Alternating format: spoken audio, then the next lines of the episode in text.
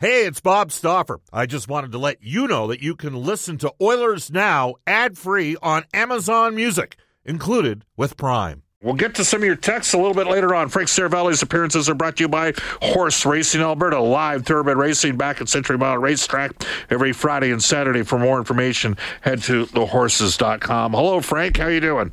I'm pretty good, Bob. Uh, big night in Alberta last night. Yes. The elections. Yes. Um, does this mean that we're going to see Bob Stauffer on the ticket at some point in the near future carrying an Edmonton riding? Uh, I would suggest that would be highly unlikely. I can't even get the votes in my own house. Well, I mean, you are you are a popular guy in, in Edmonton, so you. you I, know. I think there'd be some debate on uh, the word. I've never been a particularly popular guy, uh, Frank. Sometimes when you speak your mind on issues, not everybody likes it. Uh, I know the feeling. Yes, the one thing I did say uh, was, "What's happened has happened. The vote is the vote." I didn't tell, you know, I didn't say which way I voted. I, I will tell you, my house was divided when it came to the election. So Mm-hmm. everybody did their their own thinking for themselves, and we just wanted people to get out there and vote. And I said, and now uh, the the time has come for, you know, the UCP. Uh, who are going to head up? Uh, they got a majority. They got to dig in now and help make things, uh, you know, grow and uh, diversify Alberta carrying forward. And I extended that metaphor for the position that the Edmonton Oilers are in, Frank. And that the Edmonton O- that the Edmonton Oilers at like the Oilers are close, we know that. Uh, but what's the old saying about close? It only counts in something in hand grenades or something like that Horseshoes and hand grenades. horseshoes and hand grenades. Uh, the Oilers management. It's not just on the players. The coaches and the managers have got to dig in as well to get Edmonton to the ultimate promised land. Your thoughts on that? I think that's fair. I mean, look, it, part of this is also on the players. Like, um, I think the Oilers, as mentioned, had some unfortunate luck uh, with regard to injuries when it came to their next rung down of of uh, stars producing, and you know th- they they weren't able to get even really average goaltending that might have been the difference between advancing and not. Uh, part of that is on management. Part of that's on the players. It's not just one group Right. of people that needs to push this forward. It's everyone pulling on the rope at the same time. But just to put a bow on our conversation uh, about the politics part, does this mean this is good news for the Flames arena deal, right? That is correct. It is good news. They've the the. So what are the Oilers going to get in return? I would think about three hundred and thirty million dollars because that's what they're given to the Flames bid. It's only fair, right? Fair is fair. And Abso- is is uh is the lead the new leader of the the UPC uh what is it UCP? yeah, it's Danielle Smith. Is she she's an Oilers fan, right? No, she's a she's she's from she's a Calgarian. Rachel Notley is an unabashed Oilers fan. She uh, okay. would, now that said, I would s- you know she's she grew up in Fairview, went to the U of A. Um, I had several buddies. You've even met a couple, I think, that were in class with her at the university. They thought she was a very smart person.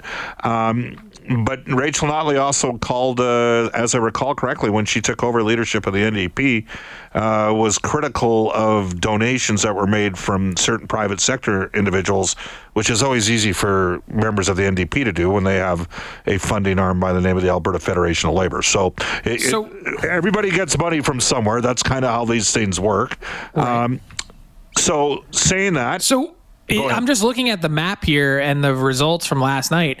It's it's interesting that it seems like basically what happened in Alberta is is more or less the entire same of what happens in the U.S., which is the cities and the surrounding areas of cities generally go towards Democrats, and in this case, everywhere else in the province goes towards the Conservative Party. that would be yes, a general yeah. As and and as And then you, places in between, like a Red Deer or whatever, sort of on the fence. Yeah, Red Deer has traditionally been a little bit more conservative. The one, the one thing I would say is, uh, as you know, the Oilers, where and and I mean, you're as plugged in as anyone in the business. Would the Oilers be a top six or seven revenue generator for the NHL? Ooh, I would think they're really close. I would say um, if you, you know, just spitballing, I had to like guess. My guess would be like seven or eight. Yep. But they're close. Well, a large part of the Oilers fan base is not just from Edmonton. It's from rural Alberta as well, as you know. So That's why it's the Oilers radio network. That's why it's it the extends all the way up there, yes, it does. And, uh, basically to the North Pole. and what was Michael Jordan's infamous line about his shoes? Republicans buy shoes. Uh, buy shoes too, yeah. right? Like, you know what? We have fans that are supporters of the UCP. We have fans that are supporters of uh, the NDP. And now everybody's got to dig in and get going. But to answer your question on the funding of the arena, yes. So that was, that caught some people off guard because 10 or 11 years ago in the province of Alberta, it was a much more, I think, a more difficult battle at that time for Daryl Katz and the Oilers Entertainment Group to push for the building. Uh, there wasn't a political party coming out and saying, "Hey, we're going to give 300 plus million uh, to make this happen." It just simply did not exist. And and the So funny, now, but you have to make it right. It's like, uh, yes, you do. I don't know. It, it's like as a parent, if I were to, you know, give my daughter a pile of money upon my passing and leave none to my son, you got to make it equal. If you have two, you got to take care of both. Which is why I Which the I don't have a pile of money, by the way. Uh, that's not what I hear. I, just, just for this segment alone, I hear you're doing very well. But uh, Life changing, Yeah. life life altering. yes, absolutely. No, it's gonna be it's gonna be a really interesting thing. And again, uh, over But it's like I'm not kidding. Like we're not like actually like tongue in cheek. Like there should be some kind of something done for the Edmonton Oilers. I would think that that would be the case. Yes, you would. You would. Again, What would be on the Oilers list? Like what would they? I want? haven't even gone down that path. But uh, if they're given 330 million for the Flames bid and they weren't there to support the Oilers bid, I would think something needs to come somewhere. And I doubt it. And who? That's just not how it works, unfortunately. Yeah. No, we'll see if they ultimately come to fruition. I have a feeling that there will be You can something. pay half of Connor McDavid's next new deal. well, that's one way to secure votes in half the province. Well, yeah, maybe you could keep your your party in power at that point. Well, you could do better in Edmonton if you did that. Yeah. All right, uh, let's uh, let's focus on what's happening. Uh, Let's let's start with. Uh, hmm. Uh, there were a couple coaching changes, a couple coaching announcements. The Spencer Carbery to Washington was no surprise at all. I think we talked about that Yep. about a, a month ago. In fact, I might have even texted you some predictions, and that was the one we both agreed on. Were you a little bit surprised what shook down in Nashville if Barry Trotz uh, moving John Hynes out this late into the offseason and replacing him with Andrew Brunette? Yeah, I, I I'm just surprised that they didn't look. Barry Trotz is like an unbelievable guy and someone that has all the class in the world. I'm surprised for someone who's been in that position, like has stood on the bench and has previously been fired, would un, would not handle this in a different manner. And I'll just give you some background. So, for clarity's sake, my understanding is the Predators told John Hynes a few weeks ago that they were going to go through a, a process. And I think that meant a review process. Now, I was told a few days ago that Andrew Brunette was in Nashville for a quote multi day interview. And I said, multi day interview? Like, they haven't even fired John Hynes yet. Like, how do you get to that point? It's almost like if you know that you are doing that, haven't you already essentially made the decision Yes. to change coaches? Almost in the same way that we always hear all the time, hey, if, if team X doesn't win tonight, this guy is getting the gas pipe tomorrow. And I say, that's the dumbest thing I've ever heard. If you already have gotten to that point, you know that you're you're moving on. Just do it. So with with Andrew Brunette, I understand the so many times it connection. Scored the first goal in Pred's history. Played for Barry Trotz. All those things. Yes. But my God, John Hynes, there's now six other openings. Like at least get, cut him free, give him a chance to land 100% one of agree. these jobs. 100% and now eh, he will have a crack, it seems. But the the Panthers did this to Andrew Brunette last year. And it didn't leave a, a good taste in anyone's mouth. I don't know why Barry Trotz, now at the helm, would would do do it this way. I just I, I need more information. especially given the fact that Trotz has recently been an NHL head coach himself. What it shows is that even the best intentioned people at times can be a little bit self serving. That's just the reality of the situation. Potentially six other head coaching openings after this. Carbery was eight, Brunette is seven. That leaves six. Rangers, Flames, Blue Jackets, Ducks, maybe the Leafs, maybe the Sens. Yeah. And all depends on who's the next GM in Toronto and who's the next owner of the Sens. But I wonder, as everyone has speculated openly about Peter Laviolette being the next Rangers head coach, and it certainly seems like there's lots of smoke there. John Hynes has the BU connection with Chris Drury. Does he become a candidate with the Rangers? yeah, absolutely. All right, who's going to be the next GM of the Maple Leafs? My money would be on Brad Treliving, and I am a gambling man. Um, I, I just I think he checks so many of the boxes. I think he's the front runner. I think he was the first person that they interviewed in Toronto. I think they're in an intelligence gathering mode right now, trying to talk to as many people as they can. I don't think it's super far down the track with Brad Treliving, but I do think that there's mutual interest there we'll see where that goes. We're joined by Daily Faceoffs, Frank Seravalli for Horse Racing Alberta, live thoroughbred racing back at Century Mile Racetrack and Casino Friday and Saturday. For more information, head to thehorses.com. All right, Frank, Ottawa ownership, what's happening there? I'm a lot of people that I've spoken to are projecting clarity within the next 48 hours. And, you know, it's interesting. There's been so many connections or dominoes to Ottawa, meaning how does this relate at all, if in any way, to Kyle Dubas and the Pittsburgh Penguins search that they have? We talked about the coach openings. It seems like every bid has some kind of connection to someone as people that they'd like to bring in either as their next coach or their next general manager. And there's a trickle down effect that I think you have to be concerned about, or at least it raises an eyebrow if you are a fan of the Edmonton Oilers. Like, what happens next if a certain bid wins? With regard to Steve Staios, what happens next with Kyle Dubas? What happens next with DJ Smith? There's a million things that are all connected to this that no one knows who that group's going to be, whether it's the Kimball group, whether it's um, the Apostopoulos family, if I'm saying that correctly. Yes. Uh, you know, there's just just a lot going on that I feel like there's some dominoes that need to fall here in the next couple days. I'm thinking before Friday. Is there any chance that Neko Sparks ends up getting Ottawa? I'd be very surprised. Like, just from the people that I've spoken to, uh, they seem to be ultra confident. We've seen the tweet from Neko Sparks. Um, I, they're out there fishing for money still. Yeah. And I'm, I do not say that guessing. I say that because I've seen the emails and I've seen the pitch decks that they've sent to prospective investors. And the one quote that I tweeted out last week was there's an there's some urgency to this or this is somewhat of an urgent matter was the direct quote.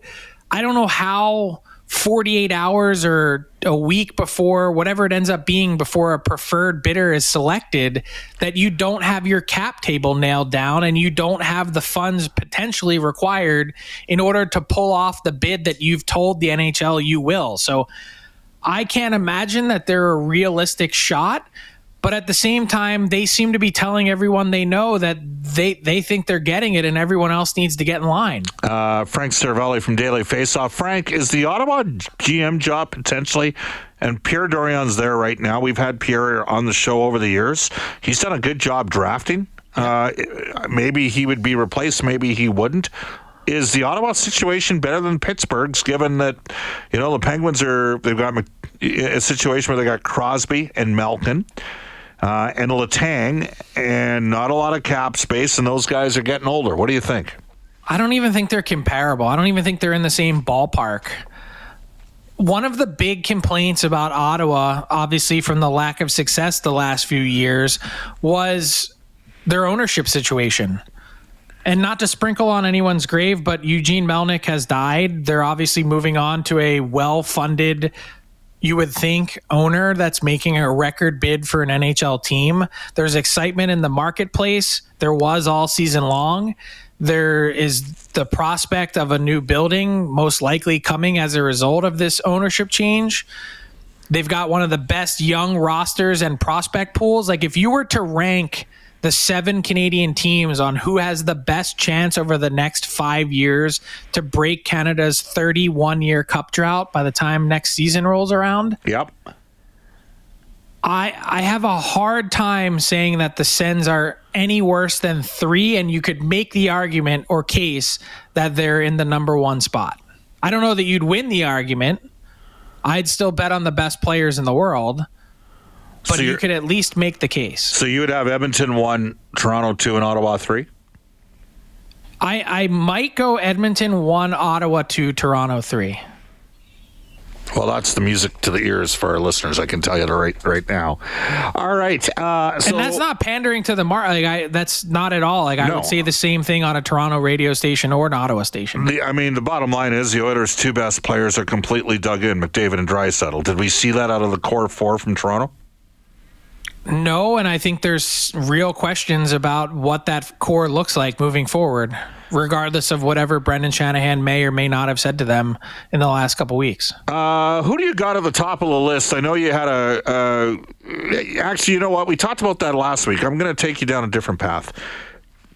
You had somebody on the show talk about somebody on your show on Daily Face Off, sort of talking about goaltenders not earning their due respect.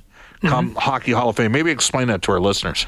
Yeah, so it was a great story. I encourage you to read it on dailyfaceoff.com yesterday. Um, it was from a guy by the name of Paul Paduti, and he's uh, he's actually an accountant in Sudbury, Ontario, who's a huge hockey fan and has done like quite literally thousands of hours of work to put every player and therefore every goaltender on a level playing surface. So basically, to be able to compare the 80s Oilers against the stats of the current Oilers of today and to make them all equal based on the different eras of scoring. Yes. His his Twitter handle is at adjusted hockey. If you haven't followed him, he's a great follow. And the work that he pointed out specifically with regards to the Hall of Fame, he's had a uh, an eight part series that's running on our site. This was one in the series that basically said it's criminal how the Hall of Fame has handled goaltenders since the 1967 expansion outside of the original six. Only 13 goalies that have played in that era have been inducted into the Hall of Fame. So, for perspective, he said there's been 15 Winter Olympics in that span, and 16 goalies have scored goals in that span. And yet, only 13 goalies, the most, I think, the most important position in the sport, have been inducted. And I think some of them they've gotten wrong, to be honest, and fair.